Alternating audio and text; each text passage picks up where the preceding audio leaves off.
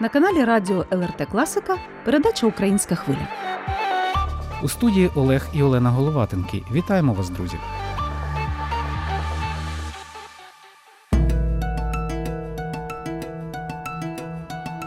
Литовська українка Ганна Довбах буквально уособлює українську харизму. Своїм оптимізмом вона гуртує навколо себе небайдужих. Незрадливою любов'ю до вишиванки популяризує українське мистецтво і традиції. А ще активно волонтерить і постійно знаходиться в русі, буквально, бо за умовами своєї улюбленої роботи постійно подорожує світом. Ганна Довбах соціальний психолог, культуролог, дослідниця, публіцистка, громадська діячка. Власне, як для мене, українки, яка живе в Литві вже майже два роки, це уособлення українського духу без перебільшення, тому що найяскравіше знайомство за ці два роки відбулося саме з нею.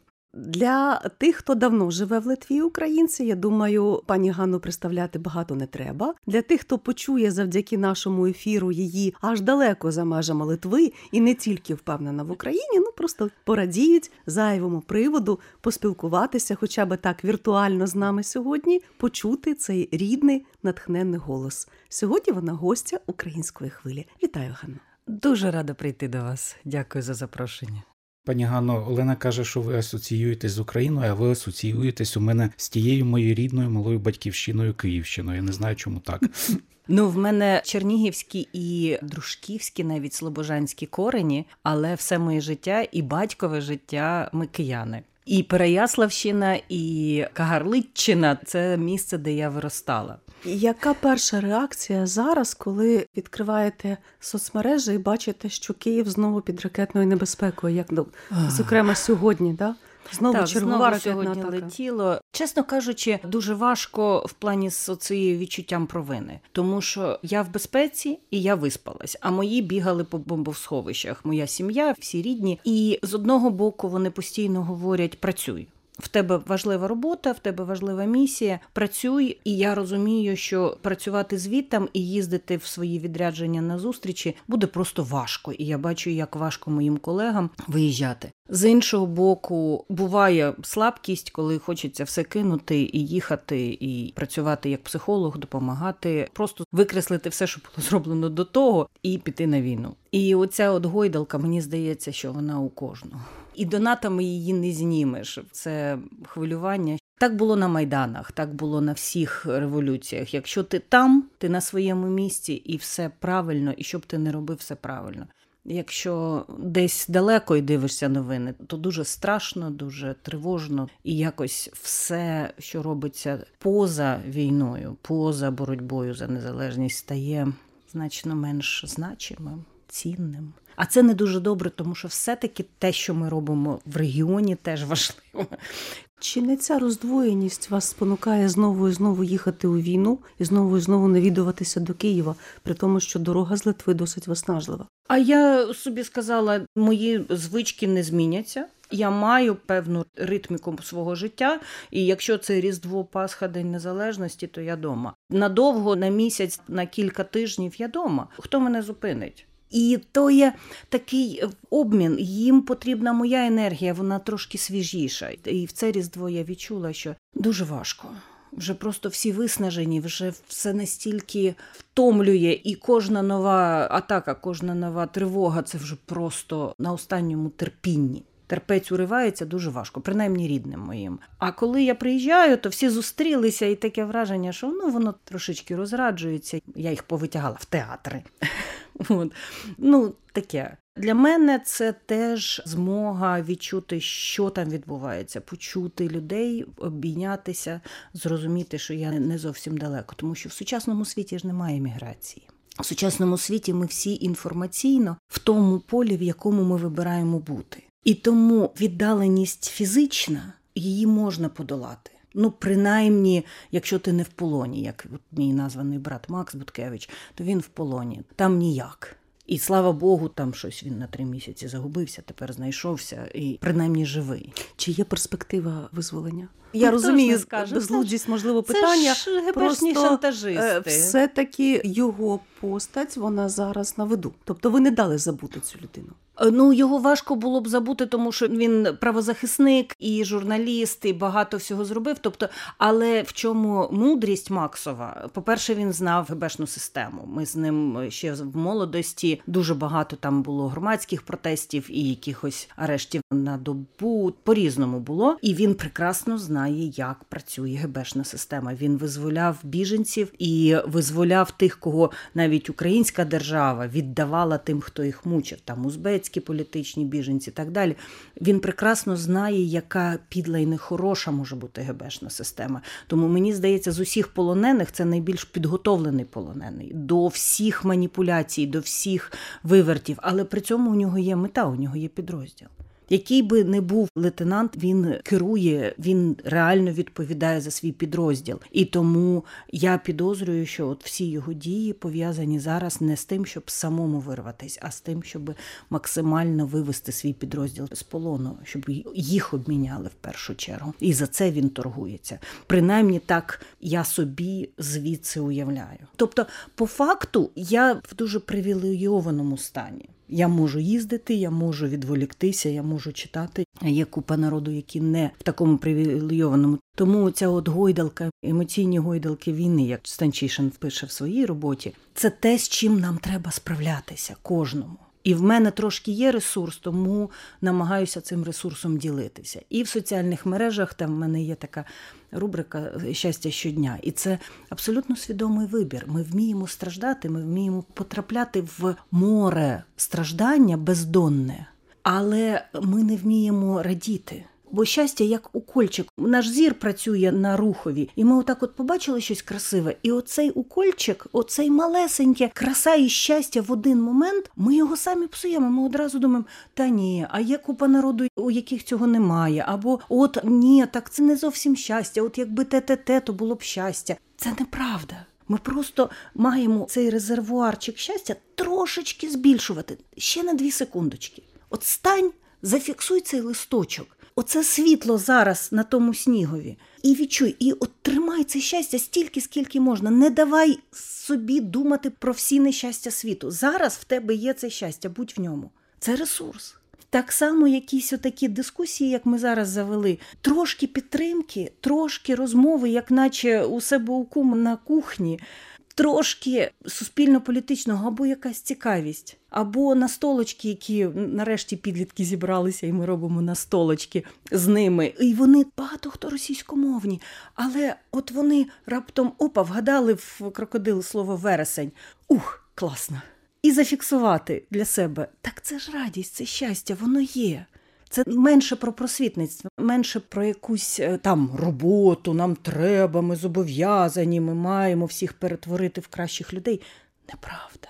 Поясню слухачам, що Ганна Довбах в силу своєї небайдужості активно долучилася до розвитку українського центру у Вільнюсі, і окрім е, такого вже можна сказати постійного волонтерства в українській суботній школі в роботі з найменшими, вона от зараз, ну може більше, сподіваюсь, пані Ганна розкаже сама, звернула увагу і на молодь, і на тих, хто прагне спілкування, тобто і настільні ігри, так для тих, хто може таким чином відволіктися, от е, саме юні українці. А дискусійний клуб Ганно, по-вашому, він теж дає ресурс, тому що от ну, дискусія вона все таки забирає, забирає енергію, забирає якісь там.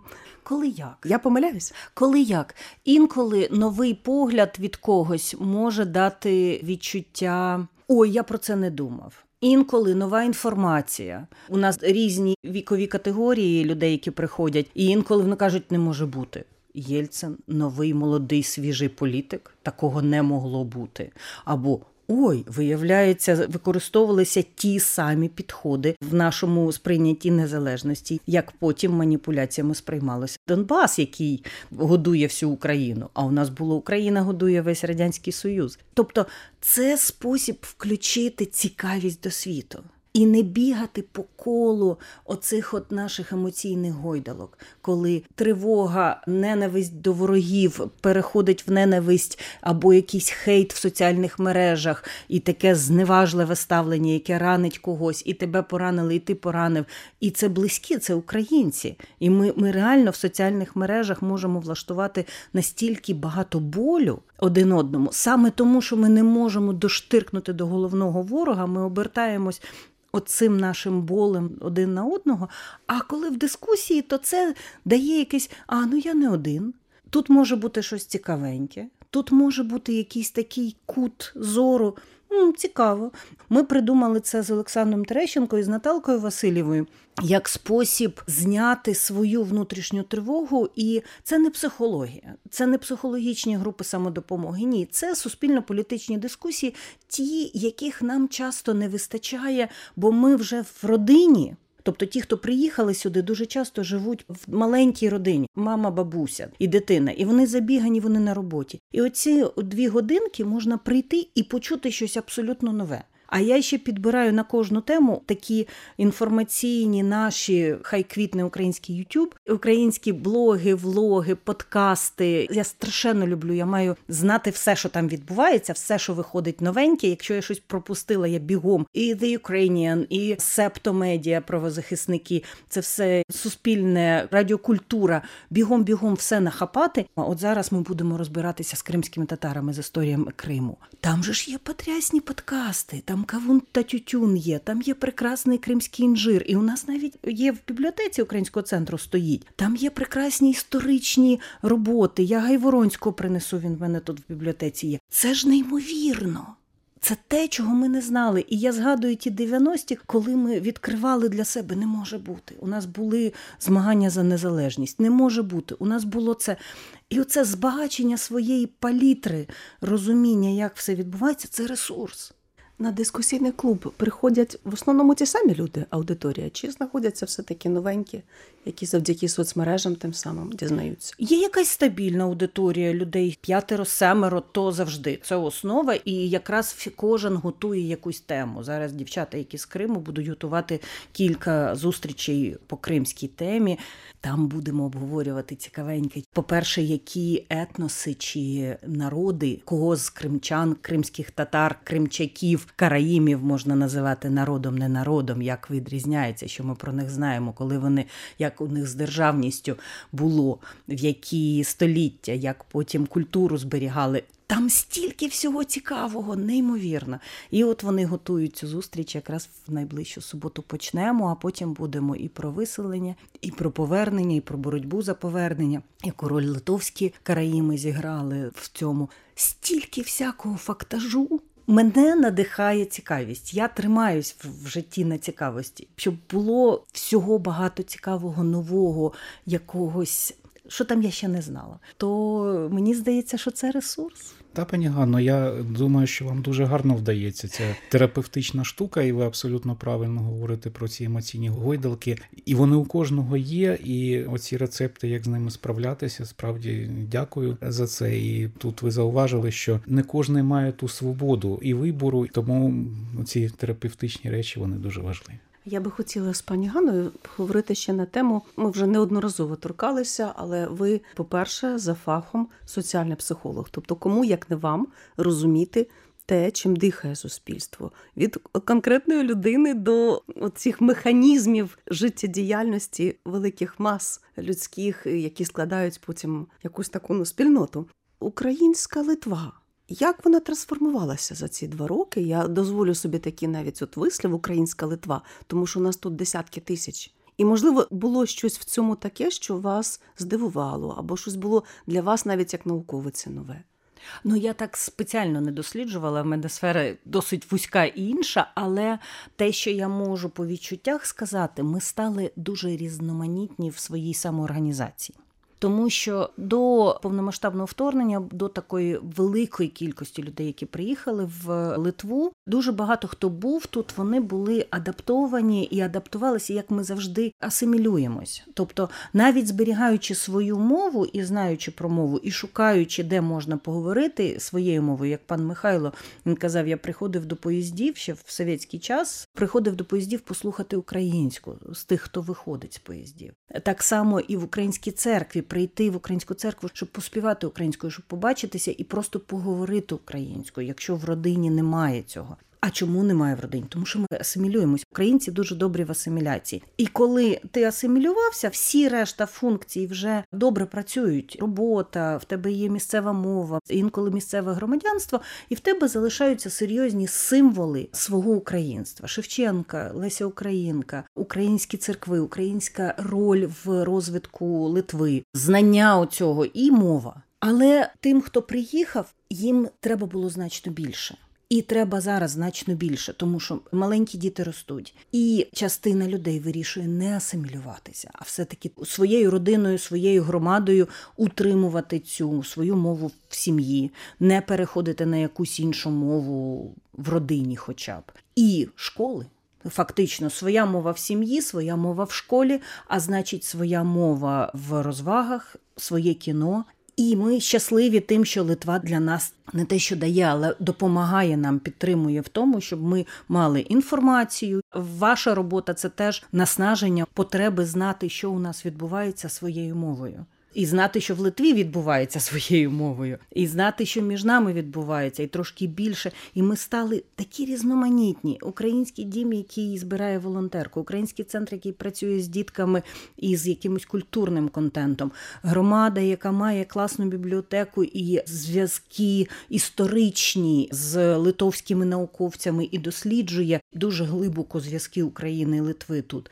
Тут настільки багато зараз стало можливостей, молодь. Яка почала дискусійні клуби і свої вікторини, студентська молодь, яка реально вже самоорганізувалася. Це настільки прекрасно, те, що у нас є вибір, де проявитися, де знайти своїх. Що мені здається, що це головне, що зараз є, і це не тільки від кількості людей. Ми приходимо, і кожен каже: Я зроблю цей шматочок роботи. І якщо робиш цю роботу певний час, то тебе видно, і тоді приєднуються ті, хто готові з тобою робити цей шматочок роботи. Пані Ганно, де оця тонка грань між асиміляцією і інтеграцією? Тобто українці вони щирі самі по собі, і вони не асимілюючись, вони радо інтегруються в литовське суспільство і переймають і цю культуру, і вчать мову. Я знаю багатьох, які дуже на високому рівні володіють вже литовською мовою. І от ми бачимо на цьому тлі проблеми з російськомовними литовськими школами, коли нібито люди і знають литовську, люди і давно тут живуть, але вони не бажають принципово інтегруватися в литовське суспільство. І звідси виникають такі проблеми і такі випадки, які показують, що русський мір тут, е, як то кажуть, як така спляча ДРГ. Так ви самі відповіли на своє питання: зовнішній вплив. Громада, яка тримає свою ідентичність, яка не приховує, тобто асиміляція, це я намагаюся зробити так, щоб в принципі, якщо мене не запитають, то по мені не видно, що я чужий, я інший. І тоді вже сховався. В цьому є плюси-мінуси, сховався. Інтеграція це коли ми не втрачаємо своєї самості, але при цьому і мене видно як українку. І я для литовських друзів тут є джерелом інформації. Буває таке, коли навіть люди, які слідкують за нашими телеграм-каналами, слідкують за тим, що відбувається. О, ти була в Україні, давай зустрінемось, розкажи, як.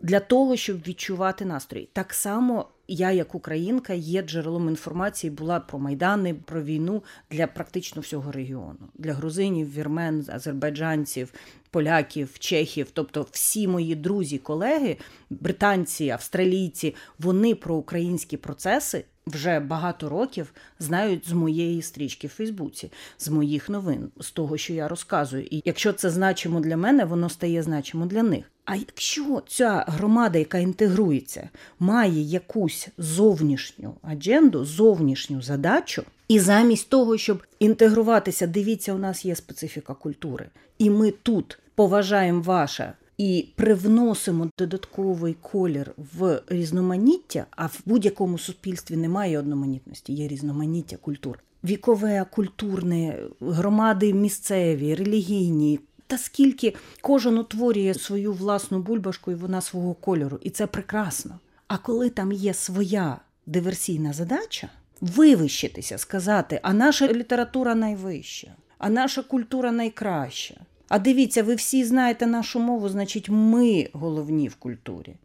І отут наша задача, і це важливо теж постійно проговорювати, рефлексувати, як показати всім нам і собі, і литовцям, і полякам, і білорусам, всім грузинам, як показати, що те, на чому росли російська література, російські цитати, цитати з совєтського кіно, що це вже соромно, що це і є імперія. Імперський колоніальний вплив це не просто совєтське трансформування, це не просто тоталітарний режим, це ще й величезна імперія, яка так і не розвалилася. І будь-який діалог щоденний з будь-ким, хто тут є, питання: ти зараз це робиш, тому що тобі подобається твоє дитинство? Чи це реально імперський вплив?